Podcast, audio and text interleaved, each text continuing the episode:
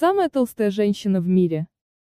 По данным книги рекордов Гиннесса, самой толстой женщиной в мире на текущий момент является Полин Поттер, которая сама подала заявку на фиксацию своего рекорда.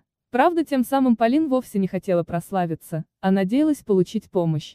В свои 47 лет рекордсменка весит целых 330 килограмм. Данный факт весьма затрудняет жизнь женщины, ведь самостоятельно она может сделать лишь 5-6 шагов и вынуждена всегда зависеть от чьей-то помощи. Официальным опекуном женщины стал ее собственный сын, который и помогает ей.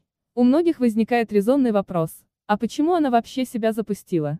Активно есть женщина стала после развода с мужем, тем самым заедая свое горе.